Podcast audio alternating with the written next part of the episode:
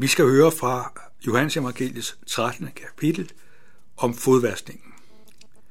Det var før påskefesten, og Jesus vidste, at hans time var kommet, da han skulle gå bort fra denne verden til faderen.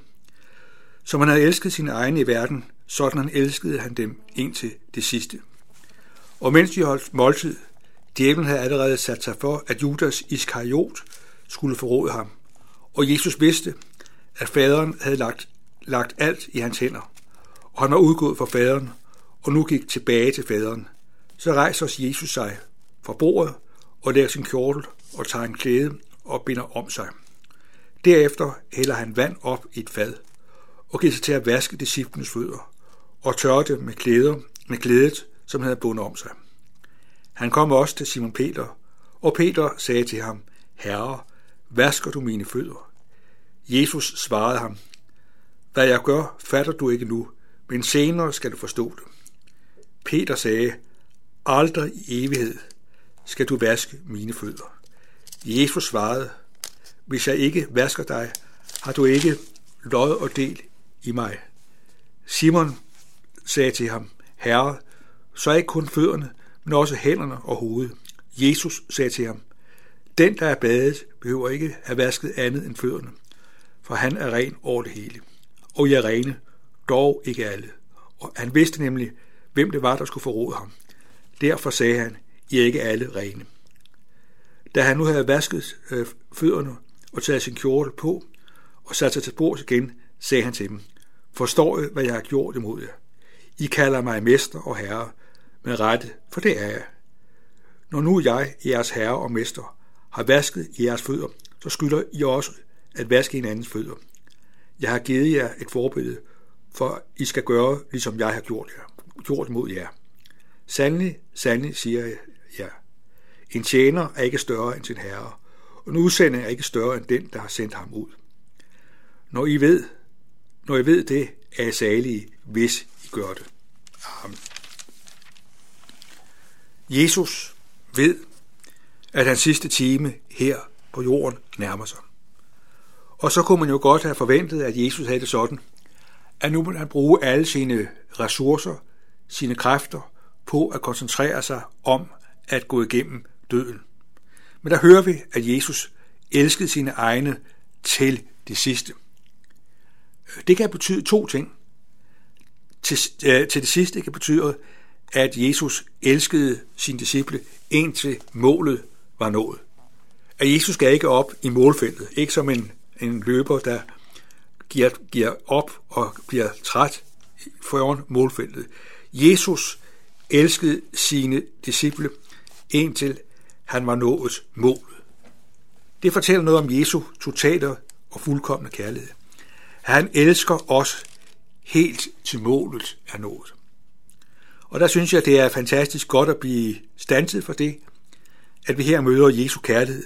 Også over for de disciple, som ikke fatter Jesus, som ikke forstår ham, og som også svigter Jesus både på den ene og den anden måde. Vi skal også lægge mærke til, at vi hører, at Jesus, han går bort til faderen. Nogle gange så taler man om, at et menneske går bort. Det er i bedste forstand upræcist. En kristen, der er døbt og tror på Jesus, han går ikke bort. Han går hjem til Gud. Hjem til Gud, hvor der er gjort en plads rede for ham. Den gamle danske statsminister øh, øh Hartling, Paul Hartling, han blev før han døde spurgt, og han var bange for at dø. Og det måtte han benægte. Han var ikke bange for at dø, fordi når han skulle dø, så var det hjemrejsen til Gud i himlen. Og det er perspektivet.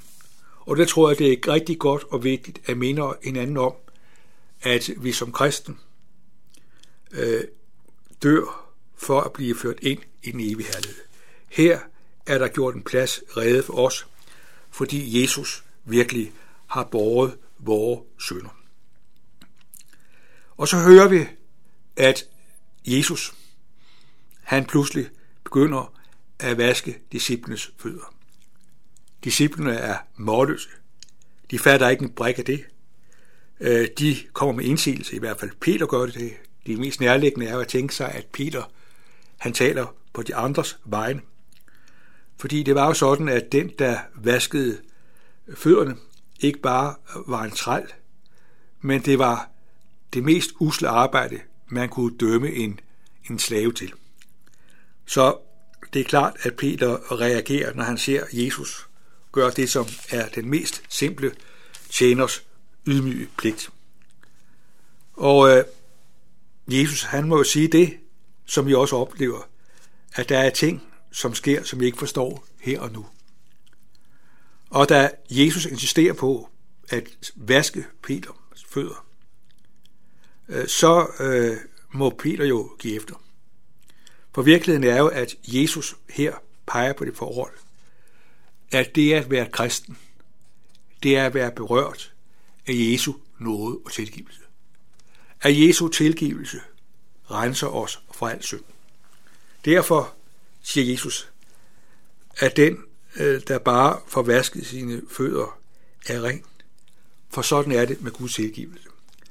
At Guds tilgivelse det er ikke klatvask, hvor det værste og det meste forsvinder. Men Guds tilgivelse er en renselse af alle vore synder. Derfor er der intet mere, der skal gøres og forbedres. Det var det, som Jesus ville gøre gældende over for Peter. At den, som er berørt af Jesu tilgivelse, er helt ren. Det er jo også det, han siger i, øh, i når han siger, at I ikke alle rene, så hensyder han jo til Judas, men siger, at de, som tror og er døbt, er helt rene. Og så taler Jesus altså også om, at øh, vi som kristne er kaldet til at tage sig af hinanden. Tag os af hinanden. Hjælpe, også når det er bøvlet og besværligt. Det at vaske hinandens fødder kan måske være lidt ulækkert. Øh, snavse fødder, de kan have en grim lugt, og det er jo et billede på, at Jesus siger, at der er et arbejde, som vi er kaldet til at gøre, som kan være bøvlet, som kan være vanskeligt, og som ikke vækker den store behag. Men her der taler Jesus altså om, at vi er kaldet til at hjælpe og bære og gøre det, som vores kristne bror og søster har brug for. En tjener er jo ikke større end sin herre, og en udsendte er jo ikke større end den, som sendte ham. Og Jesus siger, når I ved det, er salig, hvis I gør det. Og Jesus taler altså her om, at alt det, han siger, øh, det siger han ikke bare for, at vi skal lytte til det, men han siger det, fordi vi skal tage det ind over os. Vi skal praktisere det for at gøre godt. Og vi må jo sige, i vores liv, omgangskreds, der møder vi jo virkelig mennesker, som har det svært på den ene og den anden måde. For nogle er det synligt, og for andre er det usynligt. Men hver især har vi noget at bøvle med. Noget, som kræver omsorg, kræver godhed, kræver nærhed, kræver en indsats. Og det er vi altså kaldet til, fordi Jesus har givet os et eksempel. Jesus har gjort det at vaske fødderne til et eksempel på, hvordan vi hver især er kaldet til at gøre en forskel.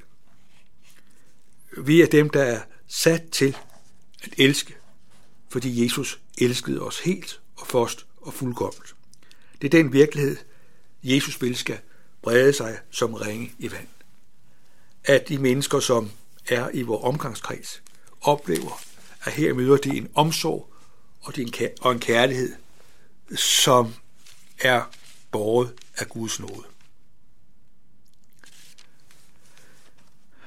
Jeg har bemærket, at flere mennesker, som er kommet til tro på Jesus, fortæller, at det, som var afgørende, det, som gjorde en forskel for dem, var, at de mødte mennesker, som i deres liv og hverdag havde tid, havde omsorg og tog sig af de mennesker, de mødte. Det er også spændende at lægge mærke til, at vi aldrig hører, at Jesus er travlt. Jeg tror mange gange, at vi synes, at vi har travlt. Og det er måske også rigtigt. Men når man er bevidst omkring det, at man har, har, har travlt, Det gør man på en måde, er meget opsat af det, der skal gøres. Jesus havde aldrig travlt. Han var til stede.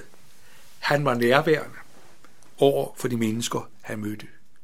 Sådan er vi også kaldet til at være nærværende og være til stede og være med til at udbrede Guds godhed, både i ord og gerning. Gud bruger os, som vi er skabt, og Gud kalder dig og mig til at leve i den virkelighed. At leve i den kærlighed, vi først har fået. Sådan er det med kærlighed. At kærlighed aldrig har nok i sig selv. I en vis forstand, der er kærligheden, går al, kærligheden går altid flere veje.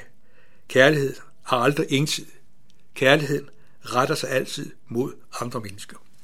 Og sådan er vi sat til at lade den kærlighed, som vi har mødt og fået af Jesus, få lov til at brede sig og sætte spor i vores liv og hverdag. Amen. Lad os takke og bede. Kære Herre Jesus, vi takker dig, fordi du elskede os til målet var nået. Tak fordi du ikke gik op, at, tak fordi du ikke gav op før målfældet men du gik ind i lidelsen og døden for os, for at vi skal have evigt liv. Vi takker dig, fordi at vi får lov til at leve den virkelighed. Tak fordi du ved din nåde vil berøre os med din frelse og din tilgivelse. Og så beder vi om, at det må få lov til at sætte spor i vores liv. At vi også må være mennesker, der tager sig af andre. Og så ser du det, at vaske andres fødder kan være besværligt og bøvlet både på den ene og den anden måde. Vi beder om, at vi må ydmyge os og gøre det, som vi kan, og det, som er rigtigt.